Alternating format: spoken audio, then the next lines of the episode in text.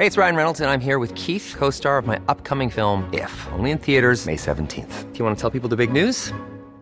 All right, I'll do. Sign up now and you'll get unlimited for $15 a month in six months of Paramount Plus Essential Plan on us. Mintmobile.com slash switch. Upfront payment of $45 equivalent to $15 per month. Unlimited over 40 gigabytes per month. Face lower speeds. Videos at 480p. Active Mint customers by 531.24 get six months of Paramount Plus Essential Plan. Auto renews after six months. Offer ends May 31st, 2024. Separate Paramount Plus registration required. Terms and conditions apply if rated PG.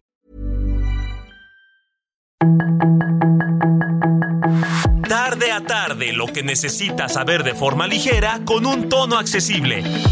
Solórzano, el referente informativo.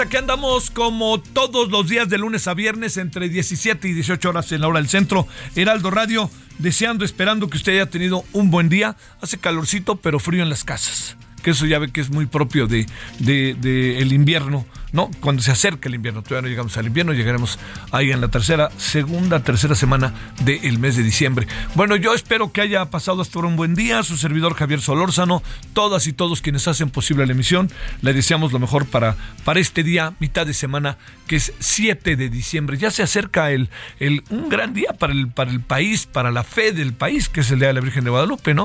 Que es el próximo lunes 12 de diciembre. Y ya se empieza a ver a muchos fieles que se van acercando, ¿no? Allá a la basílica. Algunos llegan antes para no juntarse con todos, pero empiezan poco a poco ahí las, las peregrinaciones eh, de muchos. Por eso empieza a ver usted, si viene por la carretera, empieza a ver muchas, eh, de, en las carreteras a muchos fieles caminando ahí por el, por el acotadero, ¿no? De las, de las, este, de las carreteras. Bueno, yo le deseo lo mejor para este día y que tenga un buen día. Y déjeme decirle que eh, hay otra cosa que hoy no hubo fútbol después de tanto tiempo, ¿no? De que, bueno, tanto tiempo parece mucho. Este es el mundial más corto de la historia. Y se debe en buena medida que se hizo, todo se hizo para quedar bien con Qatar y que Qatar les llenara las, las bolsas. Eso es lo que quería la FIFA y pues le salió. Y como suele pasar, como el fútbol es un deporte muy atractivo y como hay equipos realmente sensacionales, competitivos, etcétera, etcétera, pues entonces ya tenemos que, tenemos a ocho y de los ocho, los ocho suenan interesantísimos, ¿no? Hasta Marruecos. Me ha llamado mucho la atención la prensa española, la verdad. Se lo digo con admiración para, la, para cierta prensa española. Les dolió, ¿eh? Les dolió, ¿no? Diciendo no tenía nada Marruecos, no tenía nada, ¿y por qué no le metieron un gol en 120 minutos? Y oiga, no solo eso, estuvo Marruecos a punto de anotarle más de un gol a España. O sea, yo le iba a España, ¿no? Pero le iba a España pues por este asunto de aunque se enoje ya sabe quién, a mí me pues es nuestro pasado y uno tiene muchos nexos con España, pero Marruecos fue un digno ganador, fue un digno ganador. Oiga, también este le diría otra cosa, los este los penaltis pues no son un volado, ¿eh? O sea, es un volado los penaltis ni más, pues el que los tira bien lo mete. O sea, generalmente un penalti bien tirado es gol. Entonces, si no se tira bien, se conjuntan dos cosas. La virtud del portero junto con el tiro mal efectuado. Bueno, pero bueno, ya le digo, ya está todo. El viernes regresa el fútbol eh, en esta parte final. Le recuerdo que el día 22 de diciembre acaba el Mundial. Es, es mitad de semana, ¿verdad? ¿O no? ¿O yo dije algo mal? 18. El 18, que es domingo, o sábado o domingo, no recuerdo bien, pero ya acaba el Mundial ya para que ahí ya todos nos vamos a casa y colorín colorado esta historia se ha acabado este ese domingo domingo domingo y será la una de la tarde supongo yo y eh, pues todo apunta a que bueno eh, pues si nos atenemos a lo que hemos visto pues hay como cuatro no hay que pueden llegar no pero luego pues el siguiente partido es eh, Países Bajos contra Argentina y resulta que Países Bajos saca ahí todas sus virtudes que hasta ahora no había podido sacar. Y vámonos, ¿no? Le gana Argentina, vamos a ver, vamos a ver, no adelantemos vísperas, pero el domingo 18 de diciembre es la final del mundial más, más controvertido, porque además, este, pues sí, la verdad que se lo dieron por la lana y para el gobierno y todo eso a Qatar. No nos hagamos. Está más que claro. Lo han dicho. Vea usted el, el, este, el ¿cómo se llama? El documental, la serie que está en Netflix de la FIFA. Y ahí hay muchos elementos para pensar que así fue. Muchos elementos. Que así fue, pues bueno, también luego esas cosas hay que demostrarlas, pero muchos, muchos elementos en donde extra cancha se decidió, y diría el, la famosísima película de Tom Cruise, Show Me the Money. Y cuando Show Me the Money, ¡pum! echaron a andar todo. Bueno, ese es otro de los asuntos. Hay un tercer asunto que vamos a platicar al ratito, no me quiero adelantar mucho, que tiene que ver con el plan B, que ya se presentó hoy de la reforma electoral. Va porque va. En eso anda el presidente y la va a echar por delante. Poco o nada le importa si la constitución y luego también, ¿no? Pues eh, hay mucha intransigencia la oposición dice, es que, de, perdón, la, la mayoría dice, es que no, no, quieren discutir, pero ¿qué van a discutir si pasan por delante todo la vida y por haber en relación a lo, al, al, al tema del plan B? Lo van a echar porque lo van a echar adelante. ¿De qué va a servir sentarse ahí? Yo me pregunto, ¿sirve de algo sentarse ahí? para platicar o no. Es algo que es la gran disyuntiva de la oposición. Bueno, y eso es hasta ahí, porque hay muchas otras cosas. Pero, pero, la gran nota del día, por lo menos para nuestra región, es Perú. A ver, yo entiendo la, la, empatía que tiene el presidente López Obrador con el presidente Pedro Castillo, pero desde esta semana hemos visto dos asuntos que a mí me parece que merecen toda nuestra atención. Yo entiendo la simpatía que naturalmente se tiene con la señora Cristina Fernández. Le voy a decir una razón importante. La batalla que ella ha dado en relación a las mujeres en Argentina es importantísima. Pero no la están acusando de eso. La están acusando de un asunto de dinero, de un asunto de corrupción, de un asunto de fraude. Es una familia muy rica la Kirchner, muy rica. Y la gran pregunta que se hacen muchos de los argentinos, hasta sus simpatizantes, ¿de dónde salió todo esto? Y yo entiendo que la defiendan, y la defiende la jornada, y la defiende el presidente, lo entiendo, pues yo también la defiendo. Pero aquí no creo que se haya ido hasta el más profundo, a lo más profundo de lo que está sucediendo. Y es ahí en donde yo creo que a lo mejor la señora Cristina Fernández tendría que responder de lo que se le acusa más que responder ideológicamente de lo que se le acusa. Pero bueno, quedó claro lo que dijo el tribunal, lo que dijeron los jueces, que vendidos, lo que quiera, etcétera. Bueno, eso pasó en Argentina. En verdad que ojalá, ojalá este asunto se resuelva bien en favor de Cristina Fernández, ojalá.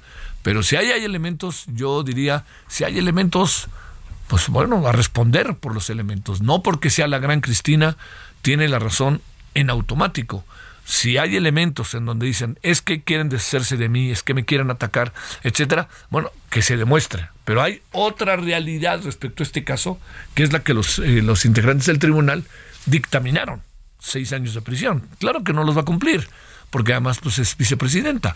Pero es un asunto como para para revisar. Yo diría, entiendo las simpatías que le tenemos, se la tengo en función de lo que representa, más que a ella, en función de lo que ella representa, y me parece que es por a, todas luces hay que defenderla. Pero, ¿dónde anda la acusación? ¿La acusación procede o no? Fue, años, ¿eh? Estuvieron los, los, los jueces años recibiendo, eh, recibiendo prueba y atacando este caso. ¿eh? Bueno, punto y seguido. El otro asunto, Perú. Aquí hay cosas que hay que revisar. Primero, no es la primera vez que hay una acusación en contra del presidente Pedro Castillo.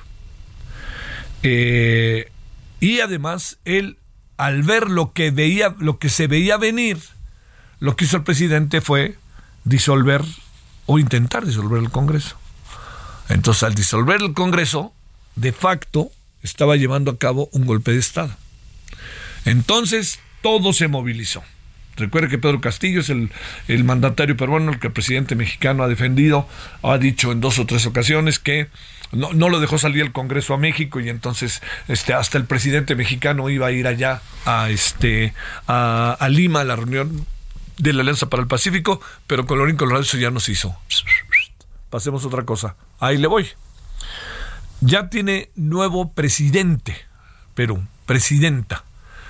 Eh, ¿Cuánto va a durar? No sé, porque se ha, programado también que en nueve meses, eh, eh, en nueve meses debe de haber elecciones. El presidente Pedro Castillo, expresidente, lanzó toda una serie de cosas, de propuestas hasta toque de queda, etcétera, que tenían que ver con precisamente, le diría, con algo que es muy fuerte. Este, la respuesta que el Congreso le dio fue, utilizó dos palabras para definir lo que el señor Pedro Castillo estaba haciendo, una incapacidad moral. La vicepresidenta, quien es Dina Boluarte, es ahora la presidenta.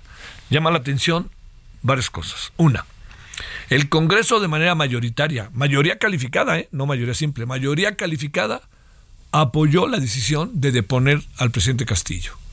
La vicepresidenta, que es compañera de fórmula de Pedro Castillo, tomó posesión como presidenta y no se alió a Pedro Castillo. La decisión de Pedro Castillo de perpetrar el quiebre del orden constitucional con el cierre del Congreso es un golpe de Estado que agrava la crisis política e institucional, dijo la señora de Dina Boluarte. El Congreso de, Perú entonces acabó destituyendo al presidente izquierdista Pedro Castillo y le digo, estas dos palabras suenan fuertes, ¿no? Incapacidad moral, así le dijeron al presidente peruano, expresidente. Y ahí le va lo que llama la atención.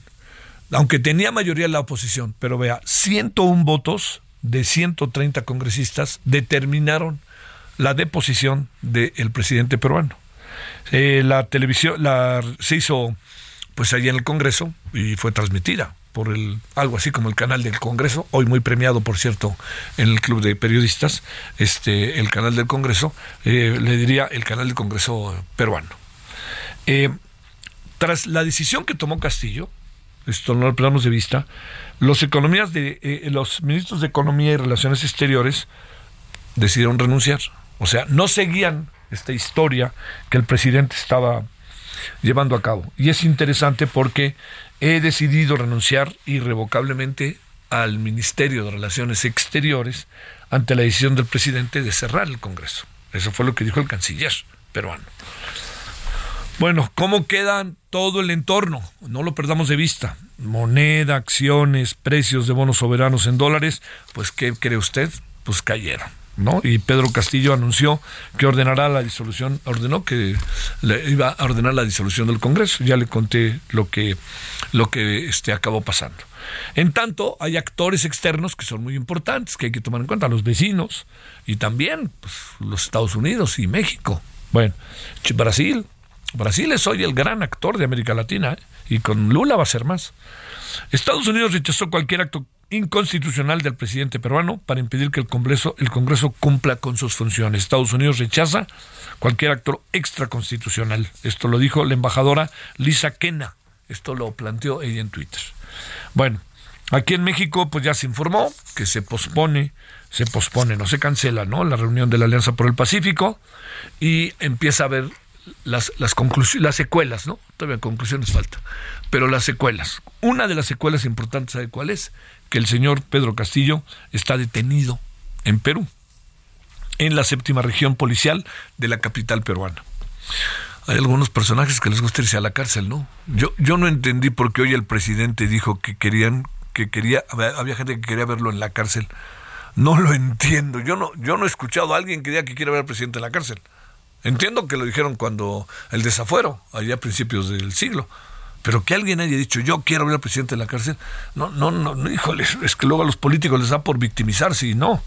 Y entonces el señor Pedro Castillo está en la cárcel y va a acabar diciendo, ya ven, así me querían ver, y cuando en el fondo se no se discute la esencia de lo que está pasando.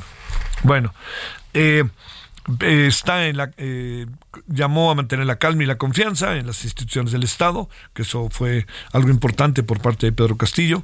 El gobierno mexicano pidió respeto a la democracia y los derechos humanos y el presidente pues sí lanzó ahí que había además este muchas cosas ahí de por medio que tenían que atenderse. Eh, ya está la nueva presidencia, eh, también le reacciones, ¿no? Chile, país importante en todo este asunto, eh, bueno, no está, como puede usted imaginar, se lamenta la situación. Estados Unidos llama expresidente ya formalmente a Pedro Castillo. Este, y Keiko Fujimori, su adversaria en las pasadas elecciones, que siempre hubo ahí un dejo de duda de, si había ganado o no, ¿no? Así lo que usted quiera, pero así le digo que por lo pronto Keiko Fujimori dijo, bien sabía Pedro Castillo que esto se estaba acabando. Y ya empieza a ver otras cosas, la denuncia penal que se va a presentar para que Pedro Castillo se quede en la cárcel. El Congreso inicia ya, Dina Boluarte ya es la nueva presidenta de Perú. Eh, ahí pide una tregua, tregua, perdón, la presidenta, eh, y bueno, aquí viene lo de acá, de nosotros. Dice que eh, López Obrador dice, lamentó que intereses de élites económicas y políticas se hayan mantenido en un ambiente de confrontación y hostilidad contra su exhomólogo. Yo diría, yo diría, yo diría que no lo provocó solo las élites, la verdad, hay elementos para, para verlo así. Luego, eh, este, España está a favor de que ya, este, pues que ya está la normalidad, que se volvió toda la normalidad. Y eh, le diría lo que viene es que eh, este, asumió el cargo la tarde de este martes, Dina Boluarte asumió el cargo de presidenta de Perú hasta el 2026, pero todo indica que va a ser muy difícil, que se aguante hasta el 2026, muy, pero muy difícil. Yo creo que quedémonos en que Dina Boluarte va a estar eh, va a tener que convocar elecciones en muy corto plazo. Bueno, Perú, país tan querido, país tan, híjole, tan padrísimo, ¿no? Diría yo, en lo histórico, en lo culinario, su gente, sus tradiciones, su cultura. Pues bueno, ahí está, de nuevo metido en este lío, que del cual no se ve que vaya a salir fácil y que buena medida, en buena medida, fue provocado por el propio presidente Pedro Castillo, aunque entiendo que lo defienda con razón, ¿no? Por lo que significa.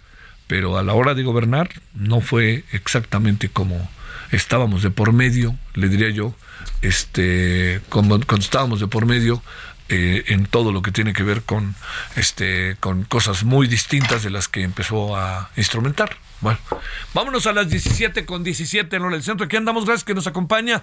Es día, ya le dije, ¿no? Miércoles, es 7 de diciembre. Hay muchas cosas interesantes esta tarde. Ya le traté, tratamos en verdad de ponerle al tanto lo más que se podía con el asunto del golpe de Estado y la, la, este, la salida del presidente Pedro Castillo, que está detenido, y la llegada de la vicepresidenta como presidenta.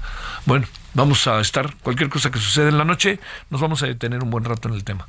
17-17 en hora del centro. Esperamos sus comentarios y opiniones en Twitter en arroba Javier Solórzano. Arroba Javier Solórzano.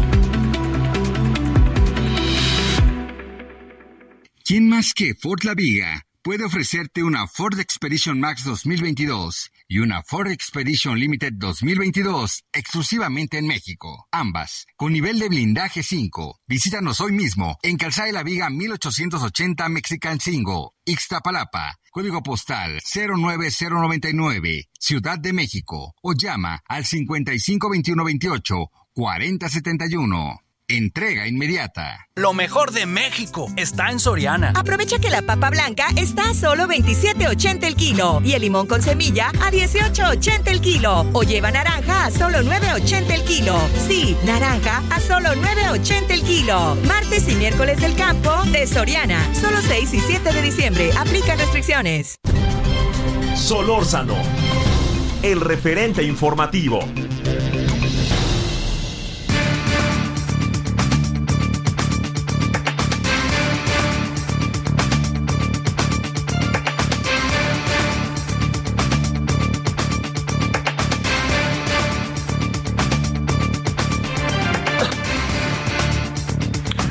Aquí andamos de vuelta. Eh, que Refugio Muñoz es vicepresidente ejecutivo de Canacar.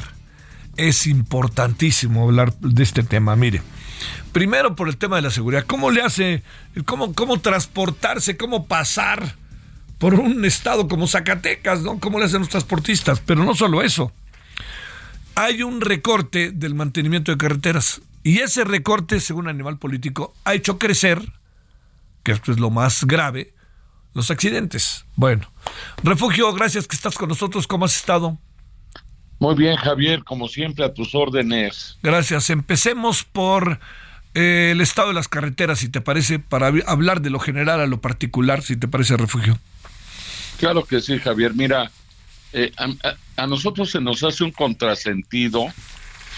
Eh, hace el año pasado eh, se modificó la constitución de la República Mexicana y se elevó a rango constitucional el derecho humano a la movilidad con seguridad vial. Y esa reforma constitucional dio como consecuencia una ley general, que es la Ley General de Movilidad y Seguridad Vial, que establece una serie de disposiciones, establece el derecho, la Constitución, y en la ley se establece una serie de disposiciones para garantizar ese derecho. Desafortunadamente, no es suficiente que las disposiciones se pongan en las leyes si no se generan las condiciones materiales para que el derecho a la movilidad con seguridad vial y la ley general de seguridad de, movilidad y seguridad vial se cumplan cuando un elemento importantísimo para que se cumpla con ese derecho pues tiene que ver con la infraestructura. Y si no le inviertes a la infraestructura, si en lugar de invertirle a la infraestructura, recortas los presupuestos, pues entonces, ¿cómo vas a hacer posible que se cumpla ese derecho constitucional a la movilidad con seguridad vial? Porque, aclaro, ¿eh? es completito. No es el derecho a la movilidad por per se, es el derecho a la movilidad con seguridad vial. Y para que haya seguridad vial, pues tiene que haber una infraestructura adecuada. Y para que haya una infraestructura adecuada, pues hay que invertirle en lugar de recortar los presupuestos. O sea, dicho de otra manera, refugio, aquí no hay apoyo y estaremos entre baches y entre malas este, señalizaciones y entre próximo próxima ciudad a 10 kilómetros que a lo mejor son 50, ¿así seguiremos?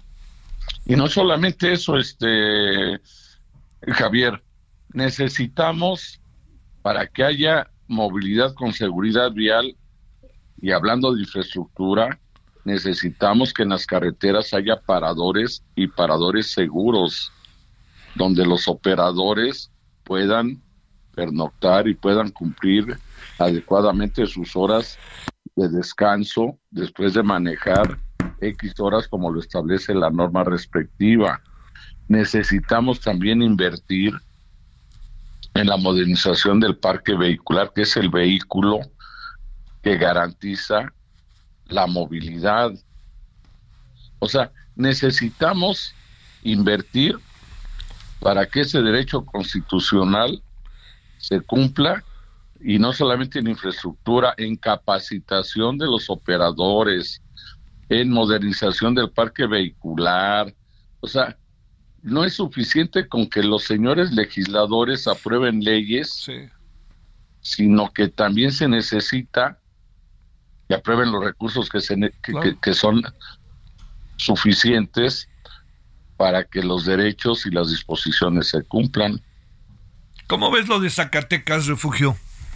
Ese es otro tema, ese es otro tema. Derecho a la movilidad con seguridad vial también tiene que ver con la seguridad pública. O sea, la seguridad la tenemos que ver en dos sentidos.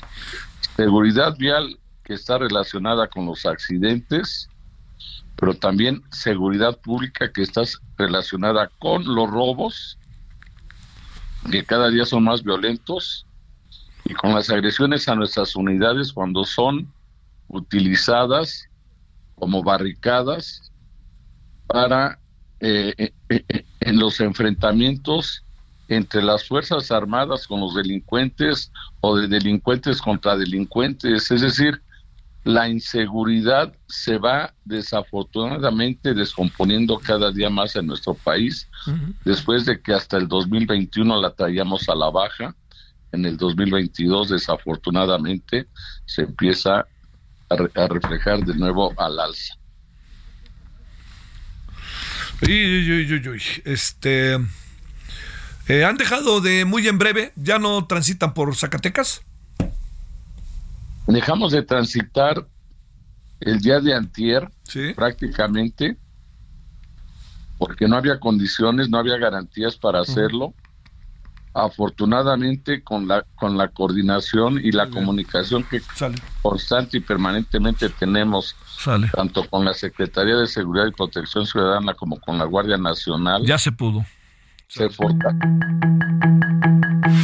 El referente informativo regresa luego de una pausa.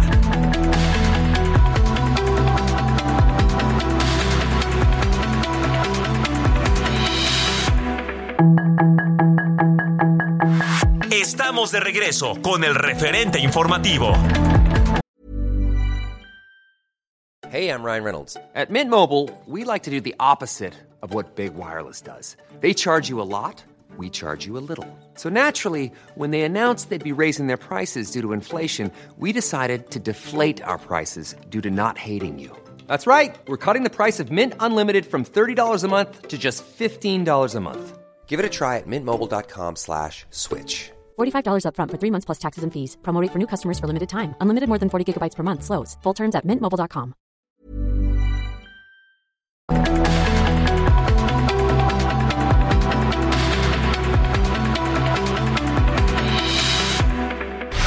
En el referente informativo le presentamos información relevante. Dina Boluarte es la nueva presidenta de Perú tras destitución de Pedro Castillo. 80% de los feminicidios son cercanos a sus víctimas, asegura la Secretaría de Seguridad y Protección Ciudadana. Rosario Piedra compareció en el Senado. Casi 4.000 personas han sido liberadas de centros penitenciarios. Reportaron un intento de motín en la penitenciaría de la Mesa en Tijuana. Ya suman 23 víctimas por meningitis en Durango. México podría alcanzar autosuficiencia energética a finales del 2023, asegura Pemex. Cancelan la cumbre de la Alianza del Pacífico ante la crisis que vive Perú. Soriana encuentras la mayor calidad. Aprovecha que el pollo entero fresco está a 39.90 el kilo y lleva carne molida de res 80-20 a 89.90 el kilo. O compra uno y el segundo al 50% de descuento en quesos Nochebuena en paquete. Soriana, la de todos los mexicanos. A diciembre 7, aplican restricciones.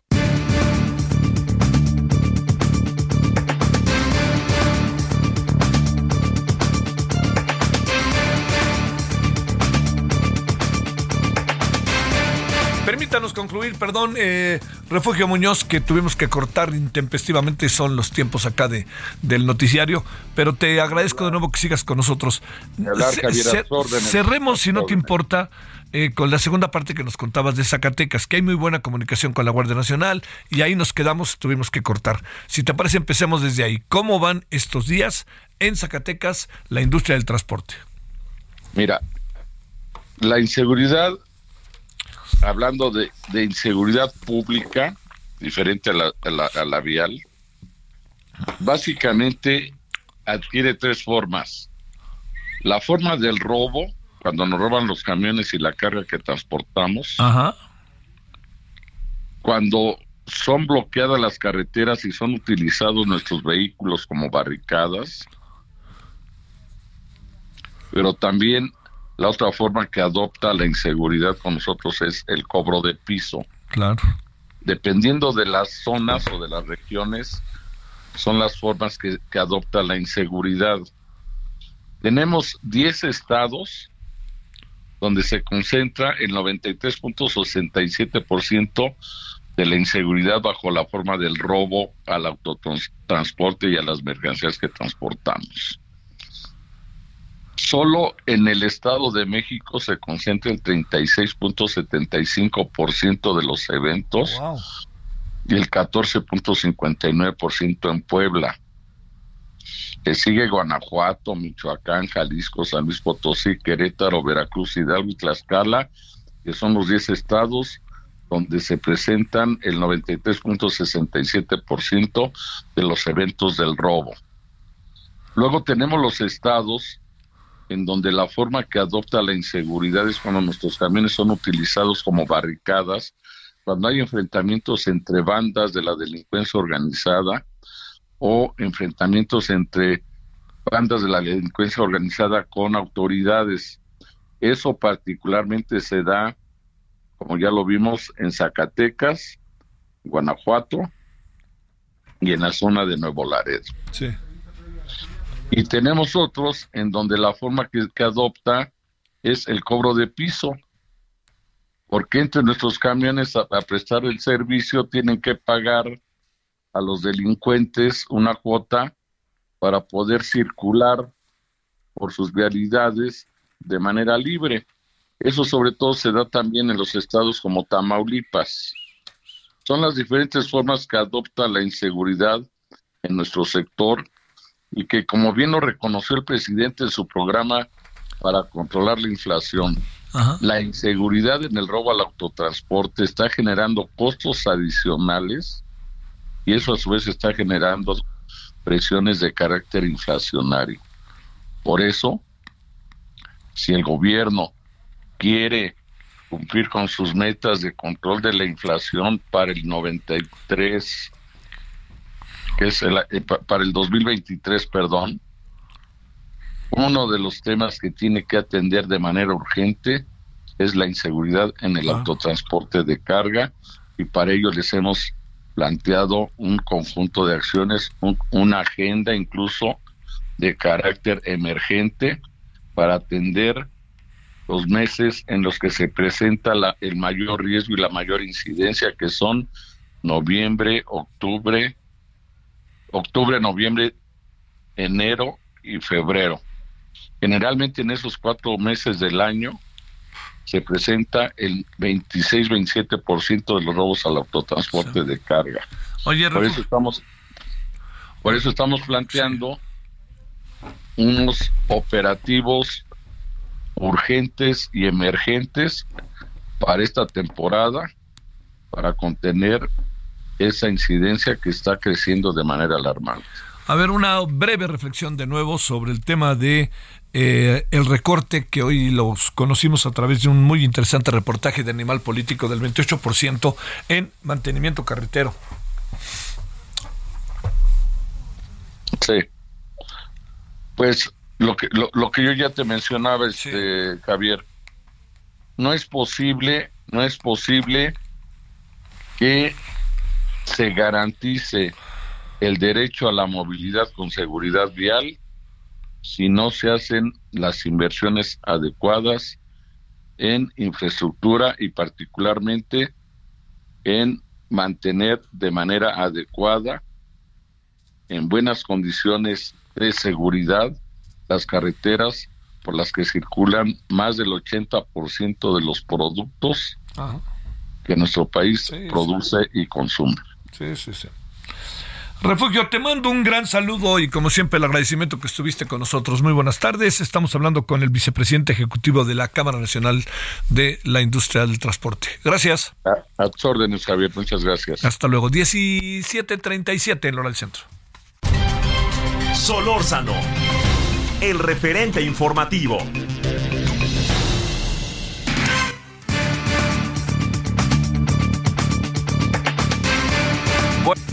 Bien. Ayer en la noche hablábamos con Miriam Grunstein para conocer una, una, una versión sobre lo dicho por Rocionale, lo dicho por el presidente, de que iba a ser en diciembre. Este, ya iban a empezar a ver barriles de petróleo, ya se vio que no, ya se dijo que va a estar al 100% en el 2023 y esto genera pues gran controversia. Entonces leemos a un analista crítico, rudo y en el mejor sentido de la palabra diría yo, Fluvio Ruiz, pues preguntarle qué impresión tiene él para escuchar otra versión de los hechos sobre lo que se ha venido diciendo estos días. Querido Fluvio, con todo gusto te saludo, ¿cómo has estado? Muy bien, mi queridísimo Javier, ya reponiéndonos de la no, enésima frustración mundialera, pues ya ves. No, ya ni me digas. Oye, trajeron muy buen portero tus Pumas, ¿eh? Sí, ¿verdad? Ese es muy bueno, ¿eh? Muy bueno. Sí, sí, sí, sí. Es que pues después que se fue Talavera, pues teníamos, había que reponer. Por 10 pesos lo hubieran, se hubiera quedado, hombre, ya en la muela. Bueno, oye, ¿qué piensas de lo que dijo el presidente, de lo que dice la señora Rosionale, que a veces se ve más en campaña que en la Secretaría de Energía, y de lo que dijo el presidente, como de esta posposición de ahora sí, en tres meses, ahora sí, en seis meses? ¿Qué anda pasando, Fluvio? Pues mira, que, que se generaron eh, demasiadas expectativas, ¿no? Lo, comentamos, creo, en, julio, cuando recién se, se inauguró cualquier cosa que haya se haya inaugurado en, en, dos bocas, ¿no? Este, hacia, se generó una expectativa de hacer esta obra que es muy compleja en un tiempo que habría sido completamente récord. De hecho, quizás justo por esas expectativas, y quienes analizamos el sector ponemos más el acento en el que, hecho de que no se han cumplido que en lo que también dijo el presidente y tiene razón que para que lo que se ha construido pues, se ha hecho este muy rápido. Sin embargo se plantearon eh, metas eh, temporales que desde un inicio lo platicamos querido Javier yo nunca les di el sentido porque lo importante era eh, obtener, conseguir eh, un objetivo de, eh, de, política energética que es eh, dotar al país pues de, seguridad en cuanto al abasto de los combustibles que sin duda es es un tema estratégico y en general de los de, todos los productos refinados que, que se obtienen entonces creo que ese es el el grave bueno ahora problema de que pues sí se ve una continua posposición justo por haber establecido estas metas pues tan tan optimistas porque incluso ahora eh, si vemos el grado de, de, pues de avance de que, todo lo que falta por hacer en, en, temas de la interconexión entre las instalaciones todavía hace no mucho se dijo que seguía llegando equipo y sobre todo hay tres obras fundamentales que parecieran hacer toda también muy optimista el hecho de que eh, a julio se estuviera ya estuviera ya operando eh, continuamente la refinería no por un lado la que es central que es pues ahora sí que la, la central eléctrica no este, sin sin electricidad pues no hay manera de que opere al 100% sin esta planta de cogeneración que está estimada para terminarse en junio de 2024 no este, tienes también eh, aunque ya aparentemente hay avances pero no sabemos de, hasta qué punto la eh, continuación del, del gasoducto submarino que, que, iría desde, desde el centro del universo a, Paraíso, ¿no? Este, eh, además decir que es Cuacha, este, entonces, eh, y una tercera obra también muy importante que es un ramal ferroviario que te permita eh, eh extraer de la refinería el coque que se que se producirá. Entonces son son tres obras eh, que pues todavía están por realizarse. Yo creo que eh, hacia julio de este año y por etapas podría quizás eh, iniciarse el periodo de, de, pruebas, pero definitivamente la, el funcionamiento continuo a un nivel adecuado, digamos superior al 85-90% de utilización de la capacidad instalada y, en forma sostenida, eh, yo creo que eso se lo veremos con suerte a finales del año que entra y eso sí hay eh, eh, una, un proceso de, de construcción de la central eléctrica pues más rápido del que se ha estimado originalmente, lo cual, hay que decirlo, pues difícilmente ocurre en obras de esta naturaleza. Entonces yo sí creo... ¿Por, qué supones, Fluvio, ¿Por qué supones que lanzaron todos estos pronósticos a sabiendas? No sé si sea tan avesada la señora Rocío en este tema, pero me da la impresión de que el presidente ha de tener cerca a alguien que le diga si se puede o no se puede en estas fechas. ¿Qué piensas de eso? ¿Por qué tanta eh, aventar algo que es, era evidente que no se podía? ¿Que les gana la política o pensaron que sí podían? ¿Qué supones? Mira, yo creo que, el, nombre de esto de ciencia política es voluntarismo, ¿no? yo, creo que sí claro, hubo, eh, hubo las, ganas de hacerlo, de hacerlo lo más rápido, de hacerlo bien. Eh, me parece que hubo una confusión inicial, ¿no? Cuando se tomó de, ejemplo eh, esta refinería en la, de Reliance en, la India, cuando en realidad no era una refinería nueva, sino era la ampliación de una refinería y los tres años de construcción fueron a partir de que ya se había hecho todo el diseño y la planeación y demás. Entonces, creo que eh, a raíz de eso, eh, e insisto, con esa fuerte dosis de, voluntarismo, ¿no? Yo, yo no creo de ninguna manera que haya habido mala fe, pero sí definitivamente eh, mucho voluntarismo, ¿no? Pues es una obra eh, pues muy compleja, por eso no se hacen muchas eh, en el mundo, ¿no? En el mundo debe haber cinco o seis nuevas, o sea, ahí este año esta consultora escandinava muy, muy reconocida, Ristad Energy, estima en que este año entrarán en funcionamiento a poco más de 500 mil barriles diarios adicionales de capacidad de proceso, pero en general son obras eh, de, ampliación de refinerías ya existentes. Entonces sí, creo que pues ganó mucho el, el, voluntarismo, insisto, se pusieron metas que pues tú recuerdas, mucho, mucho tiempo platicando este tema, Que, pues, muchos veíamos que, pues era muy, prácticamente imposible que se cumpliera. Y al final del día eh, sobre en el debate público ha ganado mucho más terreno este tipo de cuestiones de los de los objetivos iniciales en costo y en tiempo que lo que me parece a mí que tendría que haber sido lo fundamental desde el inicio es que era eh, dotar al país de mayor seguridad en, energética. A ver, por último, ¿por qué el presidente, a sabiendas de esto, presume, supones, que dice en julio del 2023 y la señora Rocío Nale como si no hubiera dicho nada, nadie ni la voltea a ver, ¿no? Pues no, no, pues dijo que, bueno, pero ya será más adelante, ¿no? ¿Qué, qué, supones? ¿Qué pasa ahí, además del voluntarismo? El presidente además la cubre, ¿no? Sí, yo creo que ahí sí ya hay una administración del ¿no? el control de daños. Sí, de, control de daños. De las cosas que se, ah. de esas expectativas que, que se generaron, ¿no? Yo creo que hay eh, eh, una, un intento por manejar esto y poco a poco ir poniendo el acento en lo que como te decía hace unos minutos, este, en lo que debió haber sido siempre, a mi juicio, ¿no? lo, lo, importante, y es que eh, Pemex estuviera en, esté en capacidad de surtir la demanda nacional de, combustibles, y yo ahora pensaría que eh, eh, en todo caso también se podría eh, ir administrando esto si se van planteando medidas de, de, control de la demanda, ¿no? Porque todo lo que lo que se ha hecho es ir buscando ampliar la, la, oferta, pero y sobre todo si pensamos en los objetivos del, del combate al cambio climático y demás, me parece que tienen tendrían que irse implementando un conjunto de políticas públicas que fueran en el sentido de ir limitando el crecimiento de, la demanda de combustibles. Claro. Fluvio, te mando un gran, gran saludo, como siempre. Muy buenas tardes, un abrazo. Muy buenas tardes, mi querido Javier. Un gusto platicar contigo, como siempre. Gracias. Gracias, Fluvio. 17.46 en hora del centro. Esperamos sus comentarios y opiniones en Twitter en arroba Javier Solórzano. Arroba Javier Solórzano.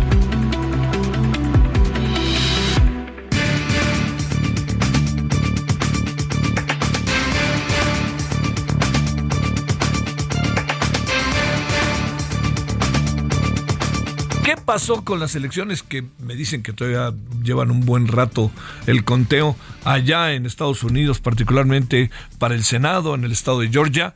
Le hemos pedido a Pia Taracena, analista internacional de la Universidad Iberoamericana, que nos diga qué se jugó, qué pasó y cómo queda pues yo diría la presidencia de los Estados Unidos, se fortalece, ¿no? ¿O qué? Pía, te saludo con gusto, ¿cómo has estado?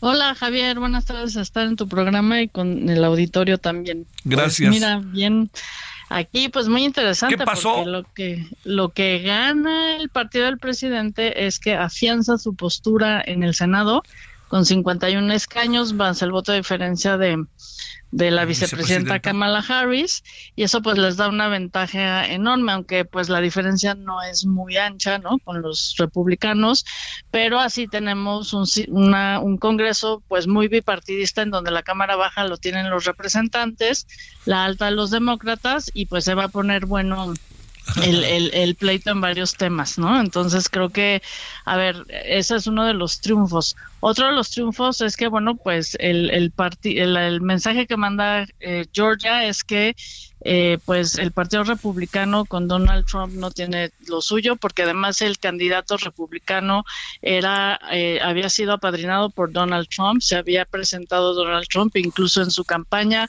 antes a esta segunda vuelta, ahora ya no lo hace y pues el gran perdedor es el mismísimo Donald Trump, que varios de sus suma a los varios de sus candidatos que, que no ganan, y eso debería de hacer una fuerte reflexión al Partido Republicano, que además Donald Trump está en medio pues de estos escándalos contra sus empresas por falta de impuestos, ¿no? Entonces los americanos que miden mucho por el triunfo, las victorias, eh, hay mucha prensa en contra o diciendo que Donald Trump ya no es el caballo ganador y que los republicanos deberían de ver para otro lado. Oye, ¿y tú qué dices? Yo digo que tienen razón eh, en un sentido, aunque claro, pues es que Donald Trump eh, representa eh, todos estos narrativas como de ultraderecha. Creo que no le ha ido muy bien porque incluso una reunión que tuvo en Mar-a-Lago con Kanye West, que ahora se llama Ye, y con un personaje de la ultraderecha, pues tuvo también muy mala, muy mala prensa. Creo que Donald Trump está acorralado y va a poder cometer muchos errores y bueno, creo que el triunfo de los demócratas en el Senado va a significar varias cosas. Por ejemplo, primero que todos esos eh, impeachments que quieren hacer o juicios que quieren hacer los republicanos en la Cámara Baja los van a poder detener en el Senado. Eh, lo más importante, en mi juicio, es que el presidente Biden va a poder tener dos años para que si tiene que nombrar jueces o funcionarios, por ejemplo, que cambie un secretario de su gabinete, va a tener eh, eh, carta ancha porque eso se ratifica en el Senado, un mejor diseño también de la política exterior, porque es el Comité de Relaciones Exteriores el que también hace el balance en la política exterior. Entonces, vamos a ver ahí cómo, cómo va a ser el juego entre el Congreso, entre el Senado y, el Ejecutivo. Y bueno, sobre todo esto, ¿no? El mensaje, el mensaje político que les da pues esperanza para el 2024 del Partido Demócrata. Oye, perdió Herschel Walker, que era imparable con los vaqueros de Dallas. Ah, pues sí, ¿verdad? Era un, era un jugador, pero bueno, pues aquí ya no, aquí lo paró este Warnock, entonces bueno, creo que hay que saber perder también, ¿no? ¿Qué significa para la elección del 2024, Opia? Pues que le deja un terreno eh, más, más claro de esperanza al presidente Joe Biden.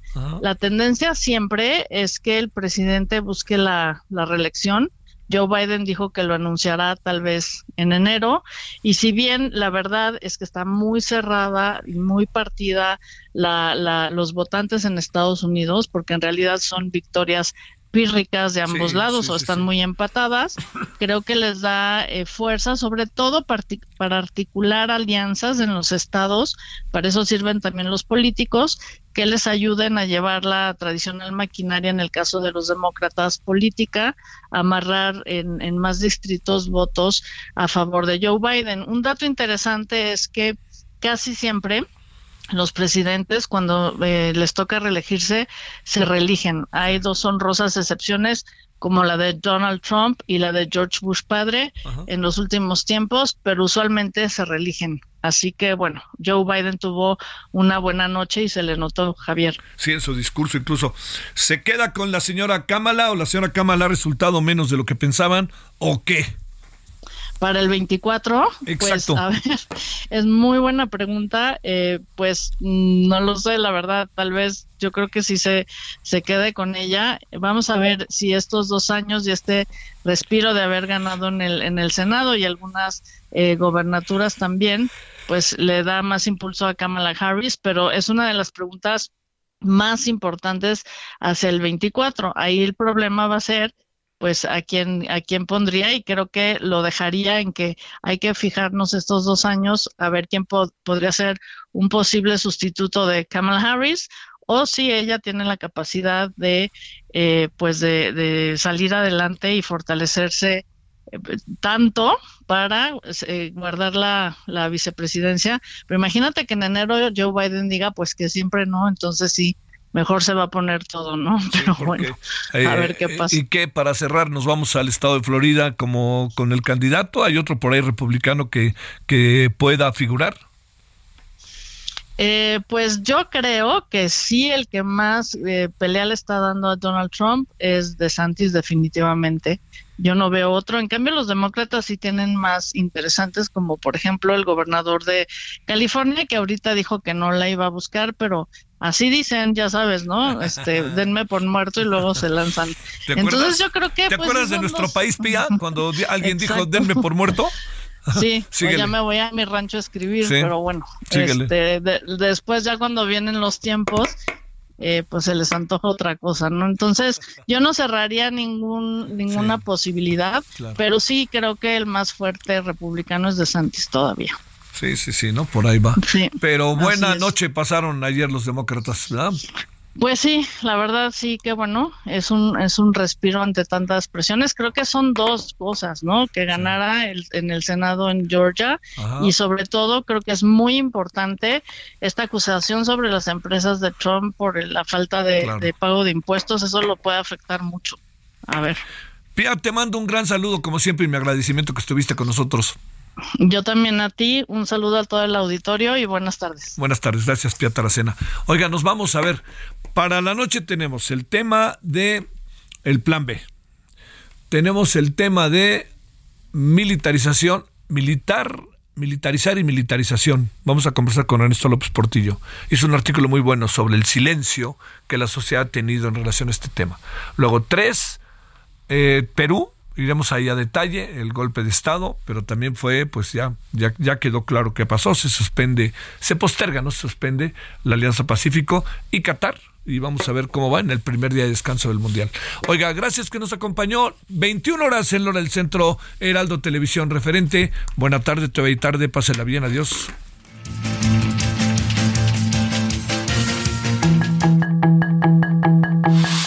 Hasta aquí Solórzano, el referente informativo.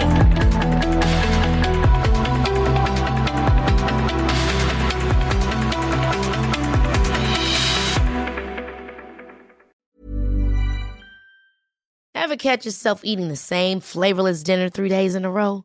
Dreaming of something better? Well, HelloFresh is your guilt-free dream come true, baby. It's me, Kiki Palmer. Let's wake up those taste buds with hot, juicy pecan crusted chicken or garlic butter shrimp scampi. Mm. Hello Fresh. Stop dreaming of all the delicious possibilities and dig in at HelloFresh.com. Let's get this dinner party started.